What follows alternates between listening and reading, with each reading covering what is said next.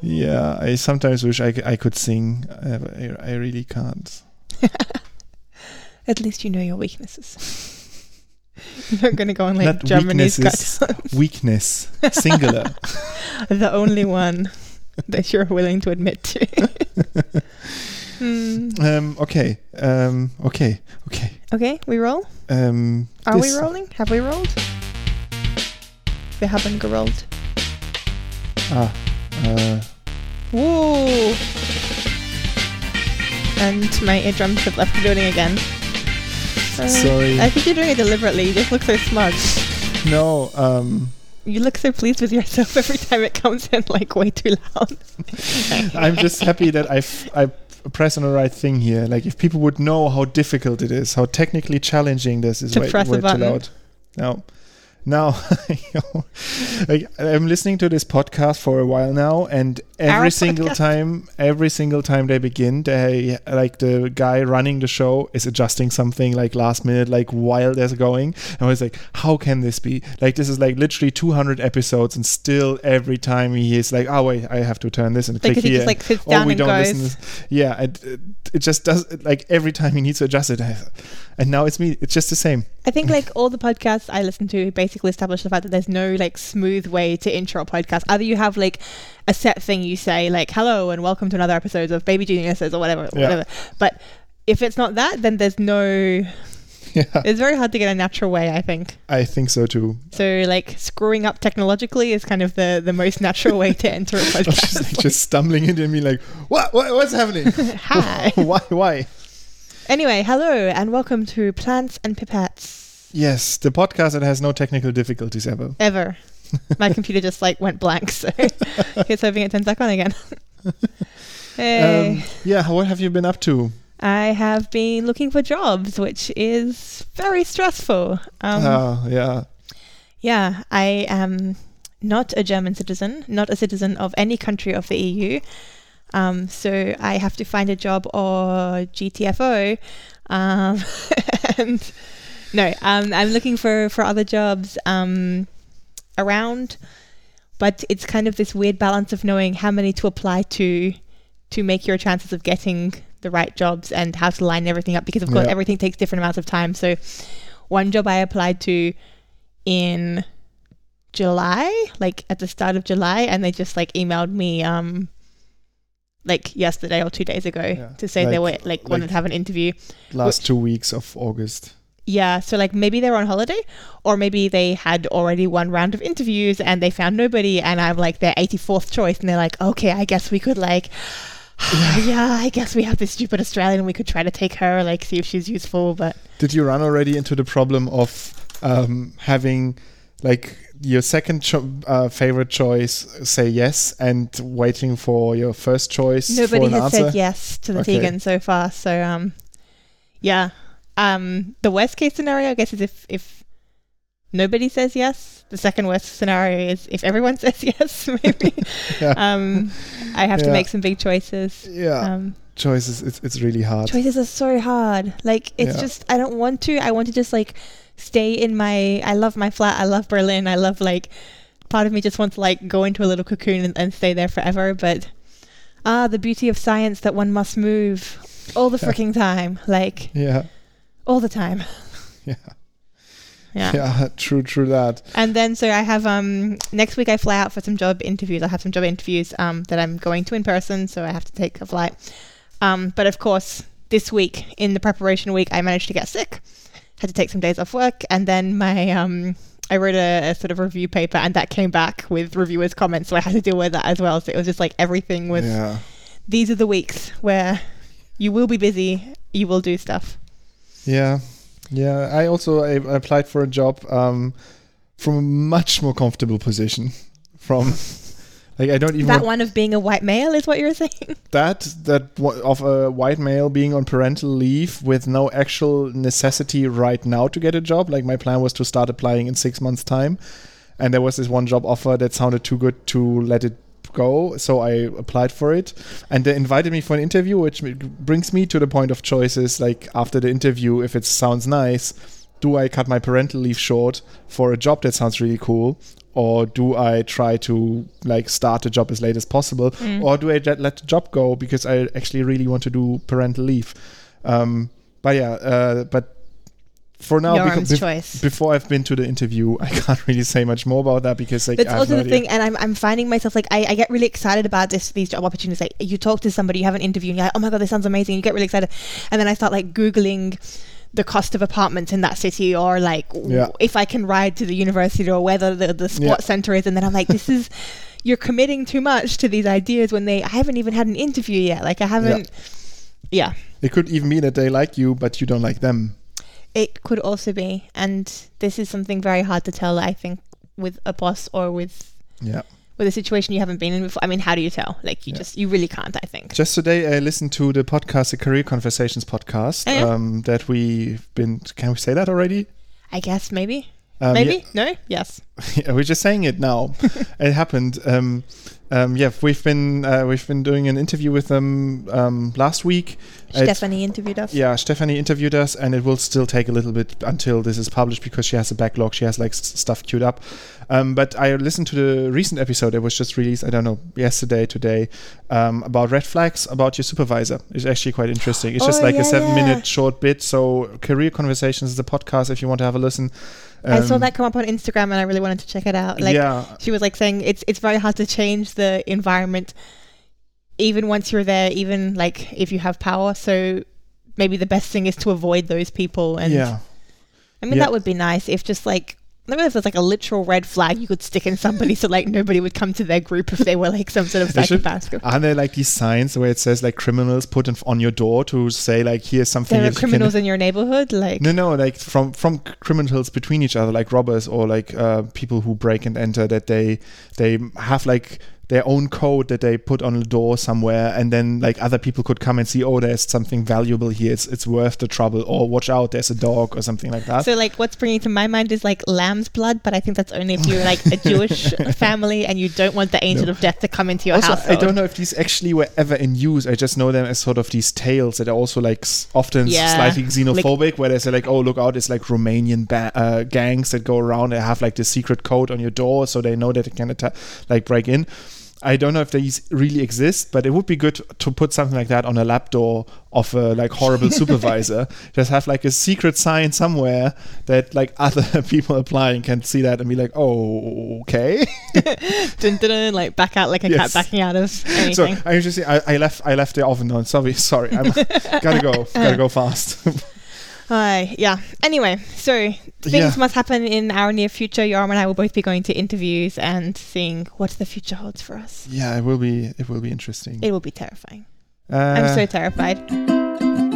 I just cut you short. I'm That's so sorry. It's fine. I had nothing important to say. Yeah. It's the paper of the week. It's the paper of the week. It's the paper of the week. It's my paper this week. Um, I prepared the paper.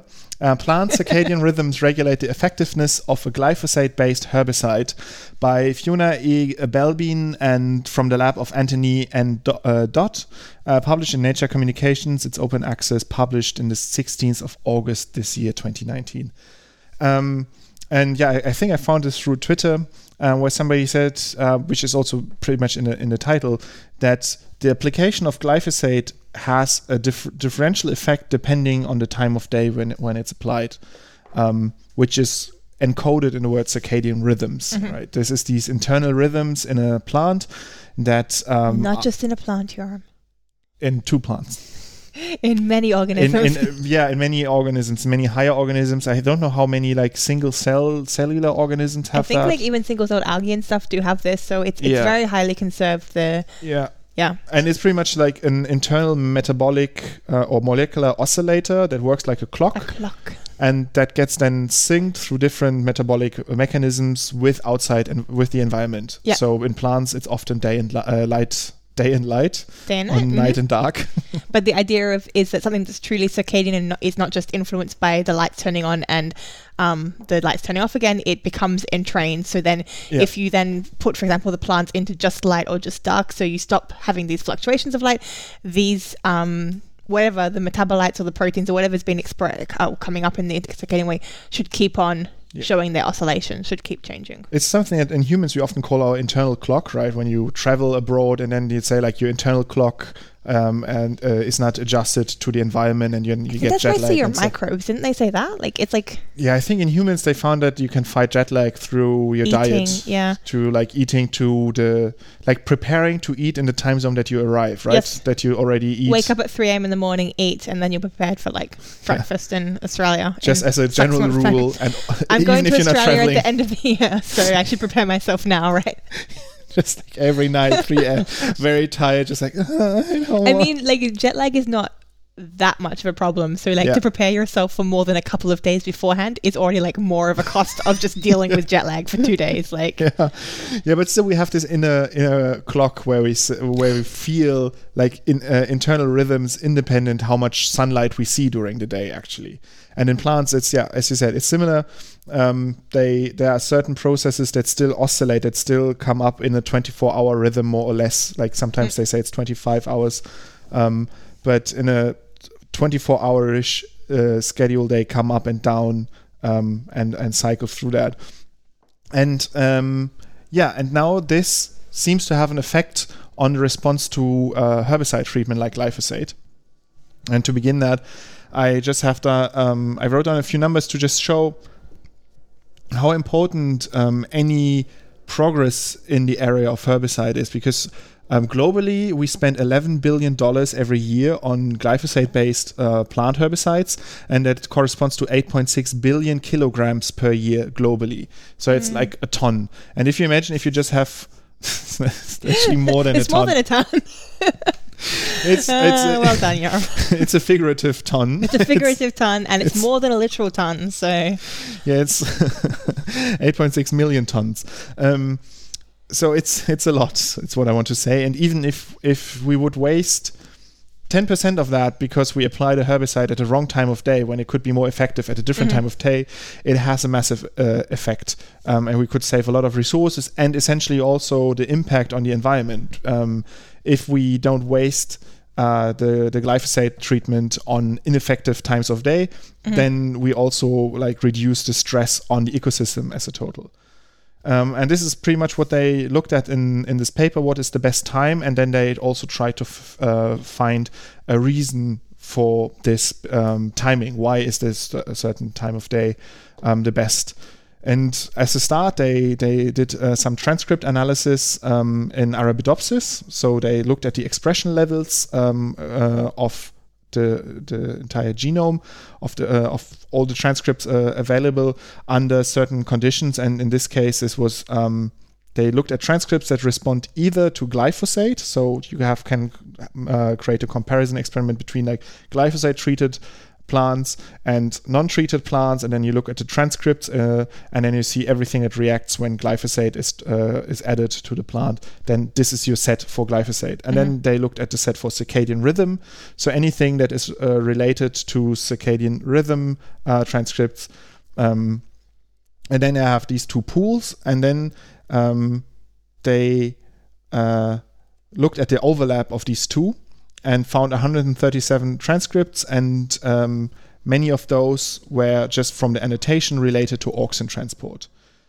Um, and that was the first hint that they got that there might be something with auxin. And from that on, they they started doing um, uh, pretty straightforward treatment experiments, and they set up an experimental system because whenever you do something like this, you need a readout, right? You need Mhm.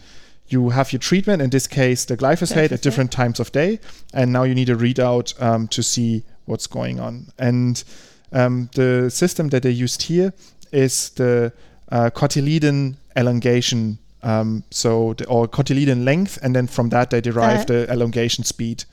hypocotyl length. Uh, hy- hypocotyl. Hypocotyl length. Hypocotyl, yeah. So, like when the seedling first comes out, it has like a kind of stemmy bit, and then it has like two tiny little leaves. The tiny little leaves are called cotyledons, and then the stemmy Yeah. bit is like the hypocotyl. And um, just to get it out of the way, the best time for glyphosate application is at dawn. Um, so Mhm. when just at, at the end of the night, uh, uh, when the sun comes up, um, the plant is most uh, susceptible, or at least Arabidopsis is most susceptible at the readout of the hypocotyledon length. Um, hypocotyl. hypocotyl length. Sorry, yeah, a hypocotyl length. Um, at dawn compared to dusk where it's the least effective. Okay. And the factor is uh, 1.5, so it's actually quite a bit Okay. factor. So it's 1.5 times more effective in the morning at dawn than in the evening at dusk. So I guess actually this is relevant because when you are spraying glyphosate onto the field, even though the plants that like the crop is grown up, you're trying to kill the, the younger weeds, which would be just emerging. So they would be Yeah. young young plants. Okay. Yeah. Um, but it's also, this is just a very good um, experimental system in the lab that was done on agar plates and is very easy to observe in the lab. Um, and that's why they chose that over other things. I mean, it's a sort of downstream thing. Like glyphosate, we, we talked about this in other episodes, um, is targeting um, a synthesis pathway for amino acids, for specific aromatic amino acids. Um, and so, as a downstream effect of knocking out a part of the building blocks for the plant, the downstream effect is this uh, hypocotyl length um, uh, re- reduction. It's Um, kind of a general growth readout. Like yeah. Yeah. And so I, th- I mean, it's definitely true on the field. It has this this uh, effect that you have these young plants that emerge killing that, you're killing, but at the same time on the field you also have effects that the glyphosate stays there for longer. Like Mhm. it's not. Uh, it's not a sh- as sharp a treatment as you have in the lab, where you add it um, to the medium at a specific time point. I mean, that also lingers. Um, how, how do they how do they put it? Is it's in liquid culture? I It's think they hydroponics or uh, they did it in, on, on agar plates. Actually, I didn't look in how, uh, in the way they applied it. I think in the said- field do you normally spray it or Yeah, it's Yeah. usually sprayed um, in with like a mix of compounds that uh, also um, like glyphosate is hydrophobic, and so it doesn't actually like to be mixed with water and stick on the plant surface. So it is there's then also some additives in there Mhm. that reduce the surface tension and so on. Um, and I think this is also what they used here, because they say that they, they use a specific detergent um, to, uh, to in, in the mix, which is not what is usually used on the field because it's too expensive. Mhm. Um, I'm just trying to find the.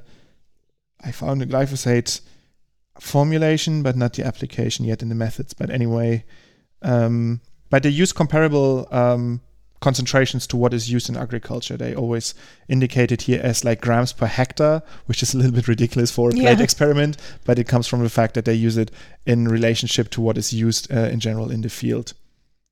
Um, or actually, I, I just seen a method that even used um, like an eighth of the concentration what is used on the field. So 840 grams per Mhm. hectare uh, is typical, and they use around 100 to 200 grams per hectare compared. So lower amounts.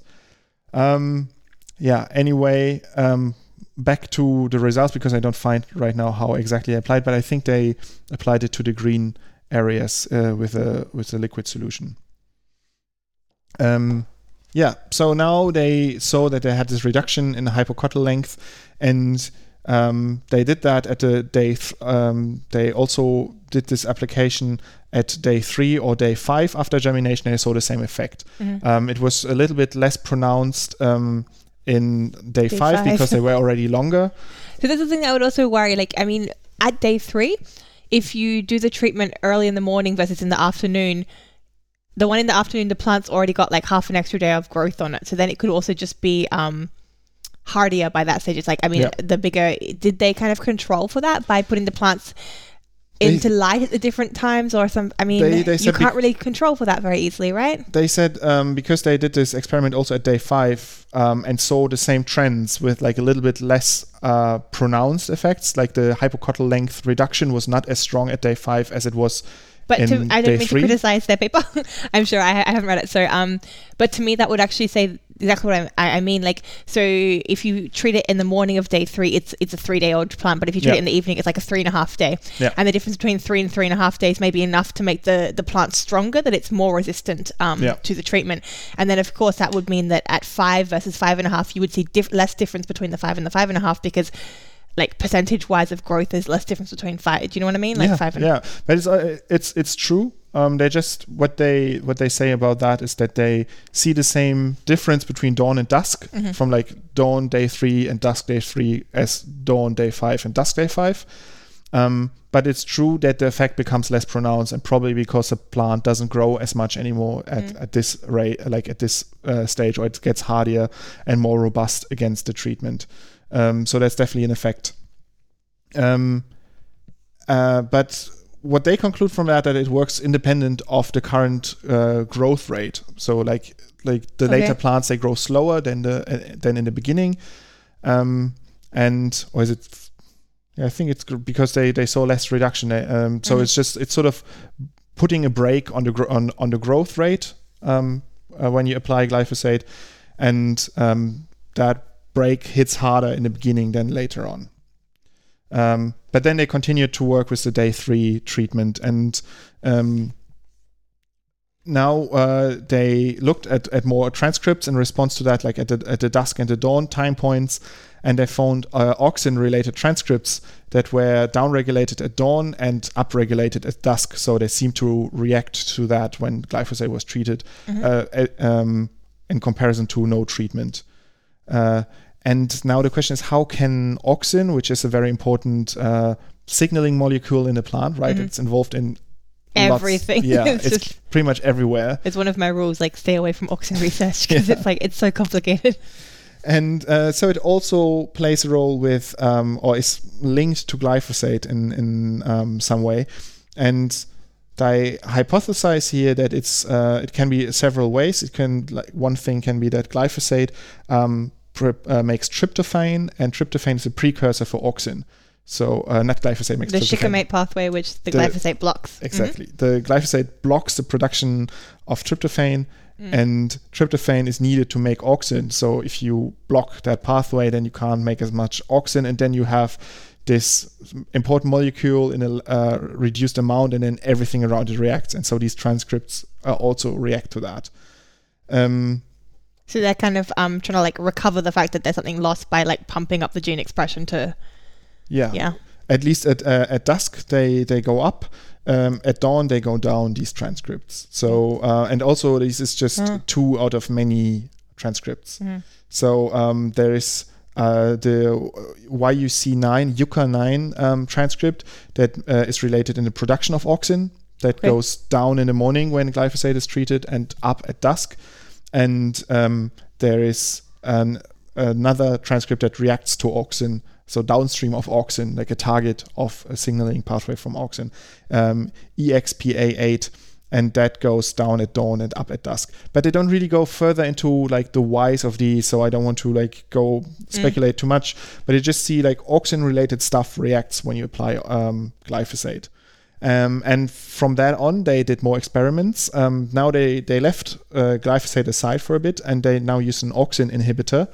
Um, and did that treatment at the same time, like the same experiment at different time points, and see when is this auxin inhibitor the most efficient. And it's also the most efficient at dawn and least efficient at dusk. So Mhm. it seems to have uh, like it shows the same pattern as glyphosate. Um, and then they used another herbicide, uh, diflufenzopyr. Zop- No idea. yeah, I, I have no idea how you pronounce Z O P Y R properly. Eh? Um, but another herbicide that was also where the, the mechanism is not fully known yet, but it is uh, hypothesized to also affect au- auxin signaling, um, and that also shows the same pattern. So now you have three compounds that you put at the, on the plant um, where glyphosate, there is a good theory why it would affect auxin, an actual auxin inhibitor, and another herbicide that is believed to in, uh, influence auxin. And all three of them show the same pattern, more efficient at dawn than at dusk. They also looked at cell death and uh, indicators for cell death um, under glyphosate treatment, also more at dawn than at dusk. Um, and yeah, all of that together draws a picture that um, the the time point is very important for the application of of herbicides, Mhm. um, especially in this case, anything that is related to auxin should be applied rather in the early hours of the day than in the late hours. Uh, although there's one like one paragraph in there that sort of puts a caveat to all of this because they tested Brassica napus and uh, Sinapis arvensis, two crop plants. Brassica napus is rapeseed, right? Um, actually, I didn't Google them to be sure. I'm always terrible. Sinapis is um, mustard, or Um, yeah, I think which is it? Arvensis? arvensis. Yeah, mustard. Yeah. Field mustard. field mustard and uh, Brassica. These are also cousins of Arabidopsis, basically. They're all in this Brassicaceae family. Yeah, and Brassica napus is rapeseed, and there um, the effect is much less pronounced. So they could not replicate the thing that they saw in Arabidopsis with Okay. the dawn versus dusk treatment. Um, they only go in very briefly into it. They're just saying like, look, in these two species, we don't see the same strong effect, uh, the same like difference between the dawn and dusk treatment. No significant differences. Um, and so they their conclusion is that species matters as well. So there is the in, in the Arabidopsis hypocotyl length uh, experiment that they did, they clearly see this effect. Mm-hmm. But um, when they go then into crop plants, as, at least in these two crop plants, um, the effect is not as much as ob- observable.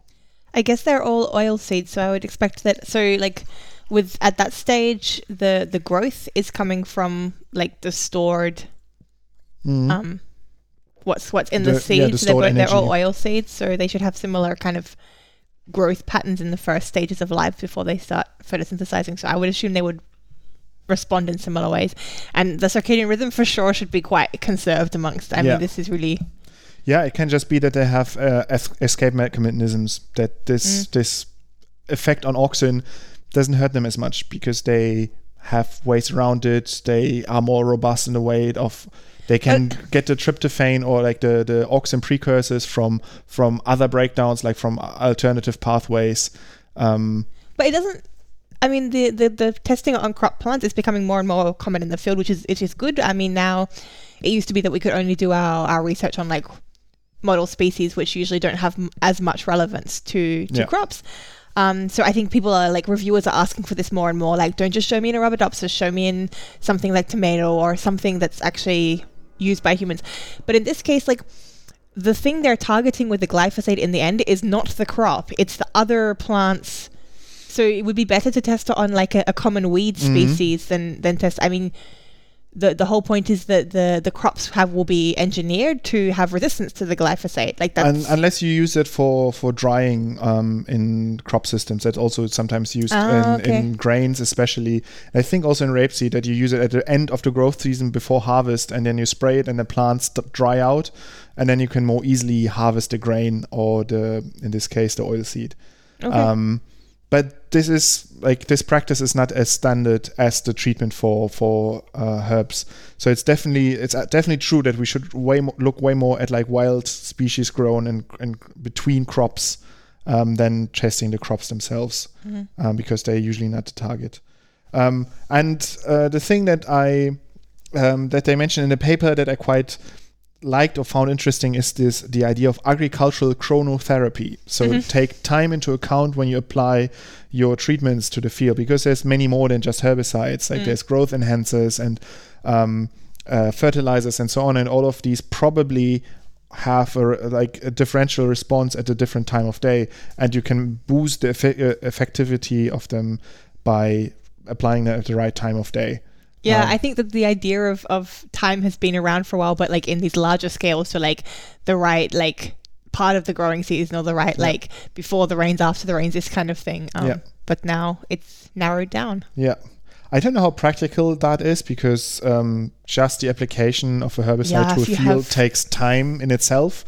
Um, so I don't know how feasible it No, actually man, is. it'll all be drones in the future. And even drones, they, okay, maybe if you have a large swarm of drones and really they just fast like drones. fly over exactly at nine in the morning, just like Boom. well, like like a reticulation system with water, but instead of with watering, it's just Yeah. like yeah, glyphosating everything. yeah, Hmm. Interesting. yeah. So that's um, that's my paper. Um, where you can find the link to the paper in the show notes. It's open access. Have a look at it. Um, they did uh, several more experiments that I skipped now. Um, To confirm the findings, basically. Yeah. pretty much to have redundant findings. Uh, yeah. Not so, redundant to support their findings. No, to have not yeah redundant is the wrong way, right? Uh, They supported Word. their experiment with their experiments with, with yeah, but they Their findings with other different yeah multiple strategies in parallel to support the same idea, yeah. which is a very good way of doing science. Not just to have one experiment and then draw all your conclusions Yeah. from that. All right.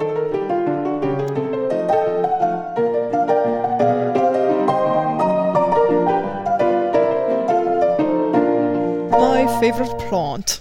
Yo, so this week I have two favorite plants. Um, the first one is Posidonia oceanica. um, and that's kind of the the more like known or usual of the plants. And the second one is Cymodoceaceae, which is kind of a family. Um, yeah, and that's slightly less known. Um, so I just want to say that I cheated this week and I got somebody else to do my homework for me. Um, yeah, I was talking to somebody really great on Instagram. Her name is um, Thalasandra. And she is working as um, like a marine biologist, basically, um, working on these species. Um, she's specifically working on the Cymodocea species, and Cymodocea nodosa is her kind of species that she loves. And I kind of was like, hey, do you have any fun facts that you might know about it? And so she came up with something. So um, just to give a little bit of background, um, Posidonia oceanica and also the um, I'm sure I'm saying those both wrong, they're seagrasses. So if you look at them, they, they look like kelp basically. Mm-hmm. But there's a very important difference between seagrasses and kelp, which Yoram is now going to explain to you all. Uh, I think kelp is free floating and seagrass is tethered to the ground. Kelp can also tether sometimes, Um, I think. I don't know. I'm just telling him he's wrong, really. um, No, again, it has like these little, um, they're not called roots, they have a different name, but, um, yeah, so seagrasses are actually like plants and they're flowering plants. They're angiosperms. Ah. So they've basically gone back to the water. So um, kelp is like algae species and um, seagrasses are flowering plants. And so you can look up this um, Poseidonis, Posidonia oceanica. I'm so sorry, guys. But is it Um, called like after Poseidon, the god of the ocean, and, And, then, ocean? after ocean, the ocean of the ocean, yes. yeah, the I- ocean god of the oceans. Yeah, so it's also commonly known as Neptune grass, or less romantically, Mediterranean tapeweed. Um, and it just looks like any kind of seagrass that you would see growing on the bottom of the sea. Um, but it, it, it normally tends to um, kind of reproduce clonally. That's just a lot easier, Mm-hmm. especially if you can imagine the, the problem of pollination um, underwater. Yeah, we haven't like we. I like to talk about pollinators a lot, um, but we haven't talked about fish pollinators yet. Yeah, so Alessandra and I were like discussing like bees with little like scuba diving gear on, like going down. So Yeah, to me, it's like hairy fish. she said like 80% of the time they just um, do like kind of budding stuff. So they do asexual reproduction, but then like 20% of the time they make flowers. And then from these flowers, they make little fruits. And um, the fruits are super cool. So actually in, um, in Italy, the fruits are called the olives of the sea. Uh huh. Um, and that's because there are these little balls that actually float. So I'll put some links in the show notes, but they make the fruit and then the fruit floats to the surface. And the fruit is green and it photosynthesizes up on the surface, gets a little bit of energy, and then as it kind of like matures more, it comes back down again. And now it has some energy to like start putting his roots in and like grabbing onto the the soil. How cool is that? Yeah, but why does it not get the energy from the parent plant? It Parent- sounds like lazy parenting. Yeah, it sounds like extra steps or like yeah, lazy parenting is just like go be on your own, Find, make your own, uh, make yourself uh, make your own living. Well, I guess it's a nice like this floating is a really nice way to make it be able to go a very long distance Yeah, distance that's away. true. Um, and then maybe like being able to photosynthesize on the journey is not necessarily a bad thing. Like to to There's actually something I recently not not learned, but it brought, was brought back to my attention. That the fact that you see like coconut trees all around um, like Polynesia and so on, where you have lots of these small islands, and like the, you have this stereotypical image of an island, and you have some coconut trees on there. Um, which is not far from the truth because the coconuts they float. And that's why they are so spread out and you find them on all co- sorts of coastlines in the area. And yeah floating seeds is a major advantage yeah. So that's a good reason why they do that then Okay, so this is yeah. Um, I, again, I will show you some pictures of like this this very cool life, this reproductive cycle. But um, uh, who I was talking to, is actually not working on the the Poseidonis Posidonia. Oh my goodness. Um, she's working on what she said was the cousin of Posidonia. She said Posidonia would be like the influence in the seagrass world, and um, Cymodocea is like the hipster cousin.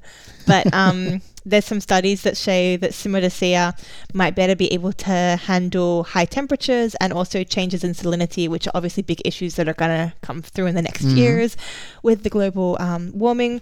So um, it has quite a high optimal temperature for growth, already around like 30 degrees or even 35 degrees, um, which is kind of crazy.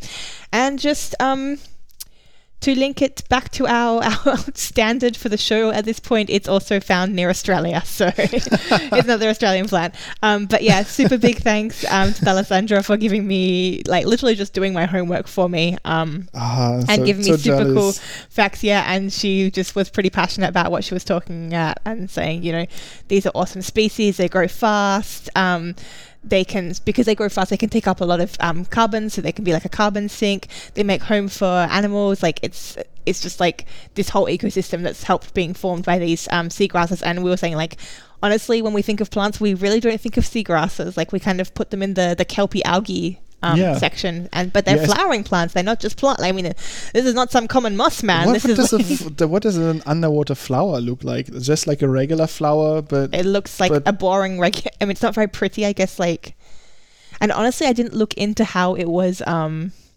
Pollinated. Poseida, Poseida- Posidonia Ocean, Oceania. Oceanic. I mean, it just looks small and white. Oceania. Oceanica. Oceanica. Um, yeah, it doesn't on this scheme here. There's no flowers. Just write flower there. And you at home, you can do the same if you have access to a machine that can access Google or any other search engine. If you're driving, maybe don't. Otherwise, sure. Yeah, if you're driving, try your best with Siri. It's yeah, like it's just like to, like these flower. I don't know if it's just the flower buds, but they, to me they look like just budding flowers before they're actual flowers. But it could be.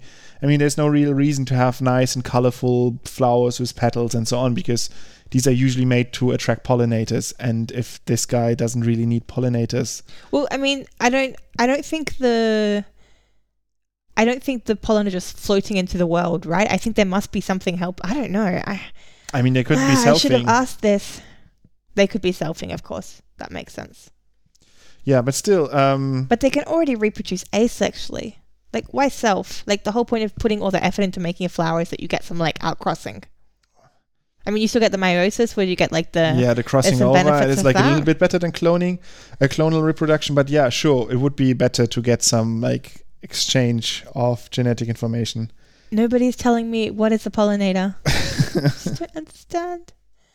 Oh yeah, so the Cymodocea also I think lives in quite shallow waters compared to the Posidonia, which is one of the reasons it's it's can deal with these hotter temperatures probably and the changes in salinity more. I think that's part of part of it. yeah, Yeah. Okay. That's very cool. Yeah, I did. It's I'm always amazed when like a type of plant is brought to my attention that I just completely forgot about or like was ignorant about. Yeah. Um, because yeah, shame turns out us. I'm not that often underwater. Yep. Um, okay, that brings us to the next segment where I don't have a jingle for yet because I tried actually try to to like redo some of our jingles and it turns out I'm just terrible at it. You know, this website called Fiverr where you pay somebody money. Don't get me started on gig economy. I mean, Yeah. all right. I just just I just have to You like don't want to support independent artists, Yoram? yeah, independent self-employed people competing to be the lowest bidder for your job. Um no, I don't want I don't really want to support that. Although actually I thought about that because I'm so terrible at jingles. Anyway, the next segment with a way too Also, if you do our jingles, nobody's getting any money. Is that better than like us giving somebody money? Like as far as like moral, it's capitalistic actually, it's actually a good it's it's a good question. It's it's a good question. Do you like help them or not by giving them like below minimum wage? Maybe just don't choose the cheapest one. yeah. like, Pay a fair price. Don't just like decide not to I use I have actually no idea how it works. I th- always thought Fiverr is that you you don't pay. It's not five euros anymore. It's not like it's like off. No, but I thought you describe what you want, and then you have people like writing, "Hey, I do this for twenty, and then I do this for fifteen dollars for you," and then the system says, "Here, fifteen dollars, you get the thing." I have no idea how this works, I but don't think I, they're. I once listened to a good talk about it where people said how abusive this entire system is, Mhm. um, and that made me like very put off by the idea of taking part in it. Sometimes I think you listen to too many negative things though. Maybe, but I also I don't use Uber. I don't use like like other things like Foodora or like the other like gig economy things where you have like self-employed people working in a big system all coordinated by a central place. but not yeah, being able to. just shut down in Berlin. I wanted to look. Do you know why that is? no, to be honest, I have no idea why. Um, maybe it's just they. I think the margins are super tight in this sector, and they might have just run out of the of money. Like they couldn't make it work. There was too much competition. There were also like two other delivery services that were combined recently. I don't know which one, but but anyway, I think like the area is really hard to compete in, and it will just eventually people fall off there. Uh, like whole companies don't make the cut and Hmm. can't turn it profit. Um, yeah. from from that um, to our segment about diversity in research in plant science. Um, last week, uh, Tegan introduced uh, that segment. Actually, I forgot already who we talked about last week. Um, let me just quickly say what we d- wh- how we started this because I th- I think it's nice that we do this. Dun, dun, dun, dun, dun, dun, I like how you're n- totally not helping me with this, being the one who introduced the person It could be time. because I also don't remember. It could be actually no, I do remember. Um, Barbara McClintock. There we go. Barbara McClintock was the first one in our uh, little series, Transposons. and today I want to talk about Johanna Döbereiner. Eh? Um, uh, she was born in 1924 and died in the year 2000. And Jo- Johanna Döbereiner um, was a plant researcher uh, born in um, the former Czechoslovakia. And um, after the war, she had to first immigrate to Germany. And from there on, she went to Brazil, where she did most of her work, or actually all of her um, like important work she did in Brazil. And the thing that she was um, working on are um, nitrogen fixing microbes. And usually, when we uh, talk about these, we think about legumes um, because they have these these nodules at the roots where you have nitrogen fixing bacteria uh, living and they fix nitrogen from the air, turn this into uh, organic uh, nitrogen that then can be can taken up by the plant. Um, and this was mostly what people cared about for a long time or, or knew about or, or thought was the most important. And um, she uh, discovered a thing called associative nitrogen uh, fixation, um, uh, or d- I think associated nitrogen fixation is in general like the thing with the bacteria growing there. But she looked at non-legume crops. Um, especially cereal grasses. And um, she discovered a lot there. She took, took lots of samples from Brazilian soils and discovered new species of bacteria that are able to fix nitrogen there. Um, and studied, like she she um, bred used that knowledge to bred soybeans uh, on nitrogen starved um, soil so that the soybeans then have to sort of interact with microbes or more have to be like more attractive to microbes to fix the nitrogen from them f- from the air and with that uh, she managed to um, uh, breed uh, very important crop varieties um, Oh, wow. that helped make uh, Brazil one of the largest soy producers in the world um, through um, yeah through these these So selective breeding program. To, Yeah. Yeah. Wow. Cool. through understanding the um, the relationship between nit- nitrogen fixing microbes and non-legume crops. And yeah, for that she she uh, received several uh, prizes. She was nominated for a Nobel Prize for chemistry uh, that she didn't get, but still a nomination is quite something. Um, and she was uh, honored a, a lot in Brazil with different uh, Brazilian prizes and also international uh, research prizes. Um, yeah, and uh, she was um, she came. This was one thing that stood out for me because I didn't know this exists. Um, she's a member of the Vatican Pontifical Academy of Science, which which has only seventy five members throughout the world, which seems to be a very highly distinguished um, research uh, prize uh, or, or award. Yeah, so that's Johanna Döber- Döbereiner. Um, Johanna Döbereiner.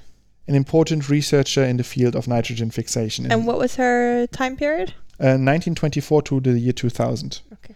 With I think her, um, a lot of her work done uh, like started in the 50s and then she worked from there on. And in the 70s she made some major breakthroughs, um, which were also helped by uh, the petroleum crisis, um, where the price of chemical fertilizers went up. So you couldn't just dump like chemical Oh, okay, nitrogen yeah. on fields, and suddenly it became really important to understand the interaction between microbes and plants. Um, and yeah, she was a big, uh, yeah, big force in that uh, research field. Cool. And um, yeah, that brings us to I. I We have to work on our segues. I think that's like yeah, I have to clean up my soundboard here. I have too many things that are like like yeah, I have to organize it. And then I can just click on it instead of just like Finding rambling it. on, fi- figuring out which of the buttons I have to press. This is where the fun. Stuff, Ooh, Fun stuff. Um, somehow fun. So I think we've talked about um, Project Deal previously on the podcast, and this is basically where a whole ton of research institutions in Germany, um, Mm-hmm. it says 700 here, so it's a huge consortium, basically went on strike against um, some of the large publishing companies and said we need to renegotiate how things happen when papers are behind a paywall. Um, and I think in, in June already, or a few months back, they got some success with Wiley. So, um, Wiley Publishing House, which is one of the biggest, um, had to renegotiate how they make German funded um, data or publications accessible to different German institutions. And um, I think yesterday, as I'm speaking, but so it's um, August the 21st or the 22nd, around then, they just negotiated a deal with Springer Nature, um, which is, again, a, a very huge um, publishing house. Actually, the it says here that the one with Wiley was back in February, so even before I, um, much earlier than I had thought. Um, yeah, so basically they're making it that there will be more of the stuff that's normally behind a paywall accessible to the German institutions for with better deals and um, for a better price as such. I think even for free in some cases.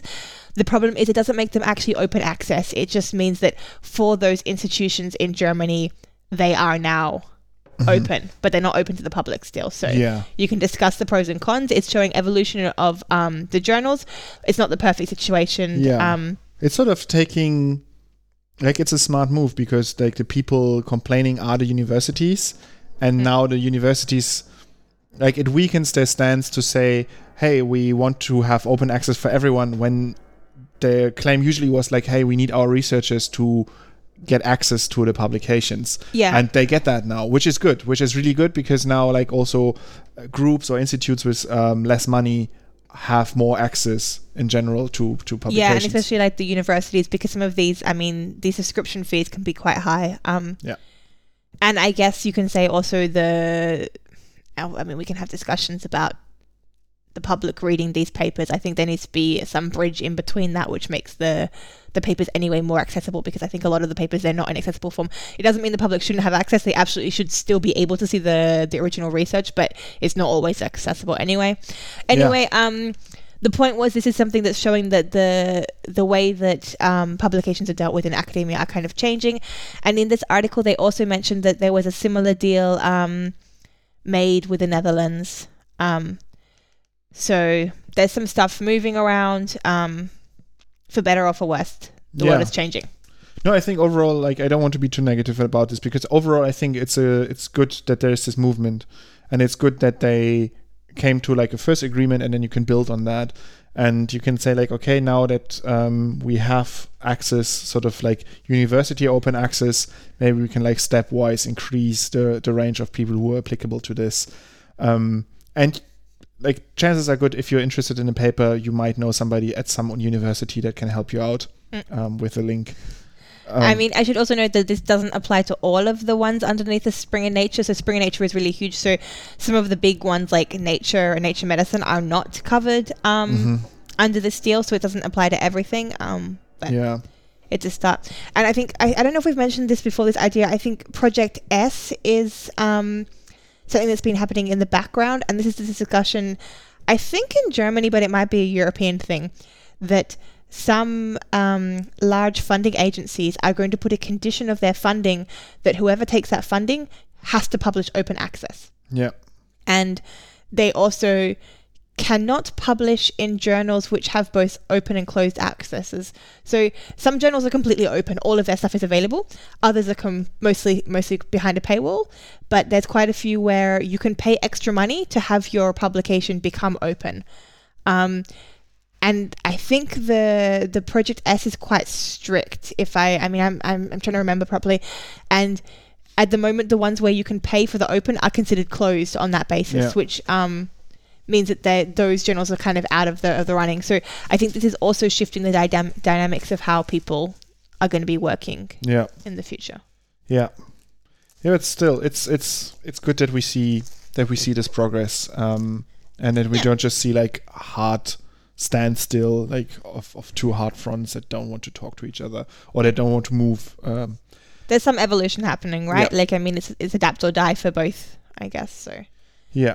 So uh, yeah, I don't I don't have too many fun things this week because um, the main news that's dominating my news feeds pretty much wherever I'm looking is the big fires in the Amazon forests that just this week Yeah. um, came to global attention. For some weird reason, I don't see in German newspapers um, as much of a coverage as I, as I see on Twitter. And I'm also seeing a lot of people say this has been happening for weeks and there wasn't coverage. Yeah. Like it wasn't getting out. Like it was kind of and also apparently so so first of all what's happening um, what came now to to a global attention and there was an, an outcry was the fact that there is massive uh, fires burning in the amazon forests and uh, where previously there was uh, from the brazilian government there were some attempts to conserve the forest the rainforest um, the Brazilian government stopped any support for these initiatives. They pretty much said, like, we're not going to stop anyone doing anything to the rainforest. Um, there was even the fact that uh, in Brazil, the the, the president um, uh, kicked, uh, like, fired uh, a le- head researcher for a climate change uh, institute that, uh, or was it a Rainforest Protection Institute? not um, sure. but the main researcher, like the head of this institute, was fired for saying what is consensus in the scientific world of like we have climate change and the rainforest is very important as a green lung for the planet. Um, and for this pretty basic statement, essentially, he was fired by the president, who is a climate change denier. And um, yeah, and so I mean, by the time we release the podcast, it's kind of going to be people should know about it by now. I would say, like, I, I think we shouldn't go into too much detail because you should know about it already. If not, really go and Google hard and Yeah, yeah, and some of the things now that I that I've seen coming up around this is that se- several of these images that are often very drastic are uh, old. Like um, a lot of these things have been happening Like- for a long time, yeah, and there is a lot of the things that are. I mean, they set these fires not for the sake of the fires, but they want to like um, erode the forest so they can have farmland for like either for grazing or to grow often soybean. Um, and this thing has been happening for ages now. Uh, and that's why we have so many old uh, photos of that. But from what I've heard, is at least now recently, like in, in the week around the 21st of August, um, is that Sao Paulo was covered in like smoke from the Mm. burning forest. Uh, that's which why is it kind of became main news. yeah, which is like a new level of forest destruction. And yeah, on a meta point, this thing, I just find this so deeply frustrating. I mean, we talked a lot about climate uh, climate crisis here on the podcast as well, and it's it's pretty much everywhere today, and it should be. But often you have at least the feeling that the consensus is that this is bad and we should do something about it. And then the actions to do something about it are not great or not happening that much. But this is now actively working like towards the climate crisis like burning down this this forest. Yeah, I mean, again, I, I don't think I want to go into much detail today about it, but like, look, the Brazil has this huge resource, but this is a, a global responsibility. It's not up to them to put all of their money and all of their energy into conserving it. And we in Germany or in Australia cannot point a finger and say, you need to stop feeding your people by building farms and start conserving this land. Absolutely, objectively, the land should be conserved, but that is not the responsibility of the Brazilian people or the Brazilian government to take that hit. I mean, they have some responsibility, but so do we. We're But- not innocent in this. to that there are like international like funds like germany is paying for forest conservation canada is uh, france is and many other countries. Not enough. are I mean, when it comes to conservation, most of the money that we spend on conservation is spent locally. Like, we spend the money in the place where the money is earned. So we're still not doing enough as far as. And So, that's yeah. on us still. And yeah but And I mean, yeah, if you're putting chopping down stuff to to build farmland, you have the same thing with um in Indonesia with like um the the palm trees and orangutans. and That's and- also on everybody in the world. This is a global. This is all of our fault. This is yeah. not. yeah and it's also on us that we still import from these countries from these farmlands the products like we create a demand for them to grow these by importing soy from Brazil to feed our pigs with it. Um, Yeah, the cheap, cheap price, right? Like this Yeah. is like on this is on Germany then. yeah, I mean, it's on all. I really think. I think it's it's very easy for us to get angry and tweet about things, but I think often there's some prejudices involved. Not necessarily Absolutely. racism, but there's a lot of like um, there's a big thing now that privilege getting into those conversations. like the Brazilian president responded to um, uh, Macron from France, um, to who said that uh, uh, I think he cancelled. Yeah, no, he wanted on an international meeting he wanted to put the burning of the forest on the agenda, Mm. and um, I try. I, I always want to mispronounce the name, and I don't want to do that to the Brazilian president Bolsonaro. Bols- just googling now. Uh, anyway, he said this is uh, like um, a modern form of colonialism, like having European countries dictate what happens in Brazil Mm. and putting international pres- uh, uh, uh, pressure on them. And like, I d- definitely don't think that the pr- uh, president is uh, the good guy in this. Uh, uh, Bolsonaro is his name. Bolsonaro, I don't think is definitely not the good guy in this story Mm. but he has a point in that we as like with the history that we have we can't simply tell brazil what to do we can't simply It's also this idea of like when people think they're helping by giving advice, but they're not giving real support. Like there needs to Yeah. be financial support and like everything that actually costs you energy. You're not just pointing a finger and shouting. but actually would you give the the government of bolsonaro money now to conserve the rainforest when they so clearly don't right now like like many of them are um drawing their support now for forest conservation at least the like the money that's directly spent on like government pro- programs in brazil because clearly there's no incentive there to use that money for good um yeah i don't know it's it's I mean, like Europe, you don't you you don't have to conserve anything because you already screwed it up like hundreds of years ago. Yeah. Like, I mean, there's nothing virgin here anymore. I once went to the Black Forest and I was super excited, and then a German turned to me and was like, "Yeah, this is all fake. Like, Yeah. these are plantations. Like, they put more black trees in to make it look more black for tourists. It's Yeah. like."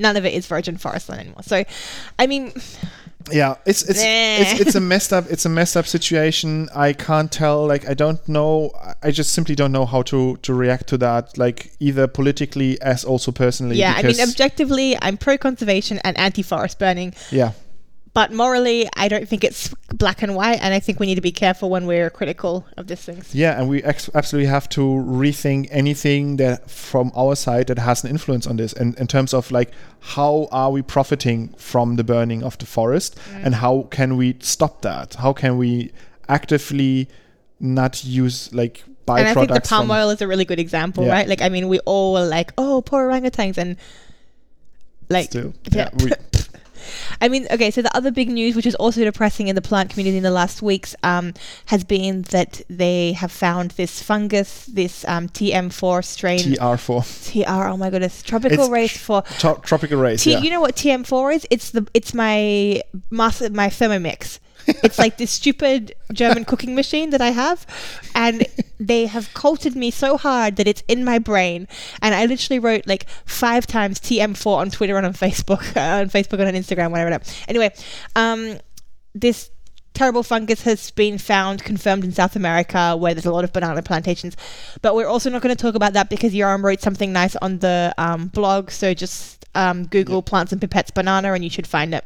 yeah, Yeah. Um, so maybe some good news for South America.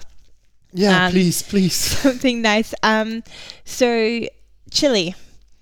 Um, I'm mentioning it because it came up on the science news, I think, um, the news stories.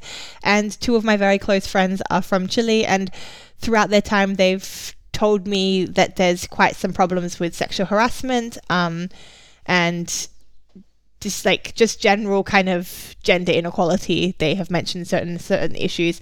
Um, and just recently, there was a bill approved by the Chilean um, Senate to fight sexual harassment in universities. So it basically requires um, that all of the universities will actually have detailed protocols saying how to respond to sexual harassment and actually defining sexual harassment and things like this, which is like the the first step for um, then going forward. So it's on the back of data from 2017, which showed that.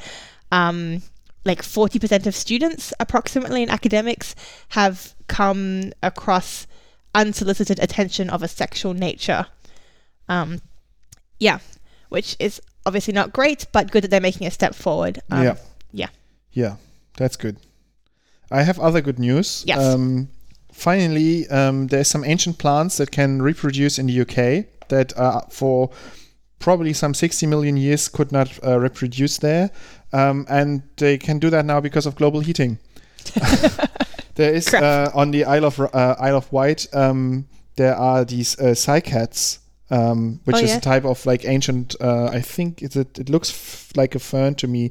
Like Yeah. it's an article on the Guardian. It doesn't go really into the the botanical Palmy details. ferny kind of thing, yeah. Yeah, Somewhere between a palm and a fern. Cycas revoluta. At, uh, ah, here it says a type of primitive tree that dominated dominated the plant 280 million years ago. Um, and Planet. they. Uh, hmm? Sorry. Did I? Did I? Shut up. Shut up, Tegan. It's fine. Please correct me if I say sugar. something I wrong. know I had too much sugar today. Um, and there are these sheltered undercliffs in the Ventnor Botanic Garden on the Isle of uh, Wight, and um, these p- uh, species that is uh, native to Japan and was uh, and w- what was uh, like the area that turned to out to be Britain, like all these million years ago. Um, and they could not flower in, in like in, in Britain before um, because it was too cold and the climate wasn't right. But now with global heating on like this this this island is one of the uh, mildest climates in the UK. And now with global heating, it gets mild and warm enough on average that these things that take a very long time to set um, seeds and make the like they make these cones uh, for their sexual organs, um, which is usually like that takes over half a year for them to make one of those. And this is usually decided in the summer the year before, and then it takes uh, all winter until spring, and it has to be mild enough and warm enough for the plant to commit and go through. And this can only happen not from like one warm summer, one warm year. It happens from like a rise in average temperatures over a longer period of time. Um, which is at the same time fascinating and terrible because yeah it's great that you have like this this plant is sort of like this biosensor right it gives you a visual clue about the rise of average temperatures because it couldn't do this forever and now it can uh, make these organs but the reason it can do that it's it's terrifying that it's global heating Your arm's unique brand of optimism. it's like I've got good news. By the way, global warming is coming for you all. It's I think it's it's nice news if you want to have like some more dinosaurs roaming the planet, like really established Jurassic Park kind of situations. That's then it's nice news. Yeah, and it's for like the biologists. It's for them. It's amazing because now they can set seeds and. Uh, I feel like they could have grown it in a greenhouse though and got the same effect, right? Like yeah, probably. I mean, I mean, they're mostly propagated now in botanical gardens around the There world. These go. plants, so these are not. Um, they're not extinct, or like th- you don't really find them in the wild, but um, they, they got them. Yeah, they got them, and they have seeds, and they have ways to propagate them. But now they can even do, can do it outdoors in the UK. Yeah. okay. Yeah, Uh, do you have any cat facts? Should we I end on a cat fact? I don't really have a cat fact today. I have a cat fact, but it's a bit weak scientifically, I think. so um, I found this via The Independent. Um, it says that crazy cat ladies do not exist, scientists say. Um, and basically, it's a study that was published in the Royal Society Open Science um, journal. And they were looking at different things, how pet owners see whether an animal is sad or depressed, and how that also correlates with the sadness or depression of the pet owners themselves, things like this. Um, and they basically came up with um, the conclusion that cat owners are, despite being viewed as lonely, more emotional, more depressed than dog owners, this finding found that they were in fact not. They fine. Um, but I should mention that it said like the the researchers studied the reactions of 561 people. Um, only 111 of those were male, so mostly crazy cat lady options. But I mean, that sounds like an okay size group, but actually only 31 people owned a cat. I mean, another 49 also owned a cat and a dog, so, but that's not a big enough. no. But 31 people are not depressed. And But so like the control group was like several hundred people when No, because they also had like people who owned cats and dogs and people who owned just dogs. So There was like Okay. looking at different, and this was not really the aim of the study. The aim of the study was to look at the, the different vocalizations of the animals. Mm-hmm. I think I haven't looked at the original study. I'm just looking at the the journal, which is very bad of me. But um, my my friend has a dog and she keeps on sending me stuff saying like dogs are better because cat owners are like sadder or are less content with their life and stuff. I'm like, yeah, which is not true cats it's just best. objectively not true. Cats are awesome. yeah Okay. I think we should end now. this this is our show. Follow us on all the social media, please. Yes, um, on Instagram and on Facebook, we're at Plants and Pipettes. On Twitter, we are at Plants Pipettes. And uh, follow, uh, read our blog on plantsandpipettes.com. Um, we have cool articles there. Uh, we does really pretty pictures, guys. yeah, um, s yeah. Uh, us on yeah, yeah, iTunes. yes, yes, I do. yes, please, please help us by reviewing us on iTunes. Any review helps us climb the ladders of the algorithm and be found by more people and tell amazing plant stories to more people. And um, yes, Nice reviews, though. Then uh, goodbye. Goodbye.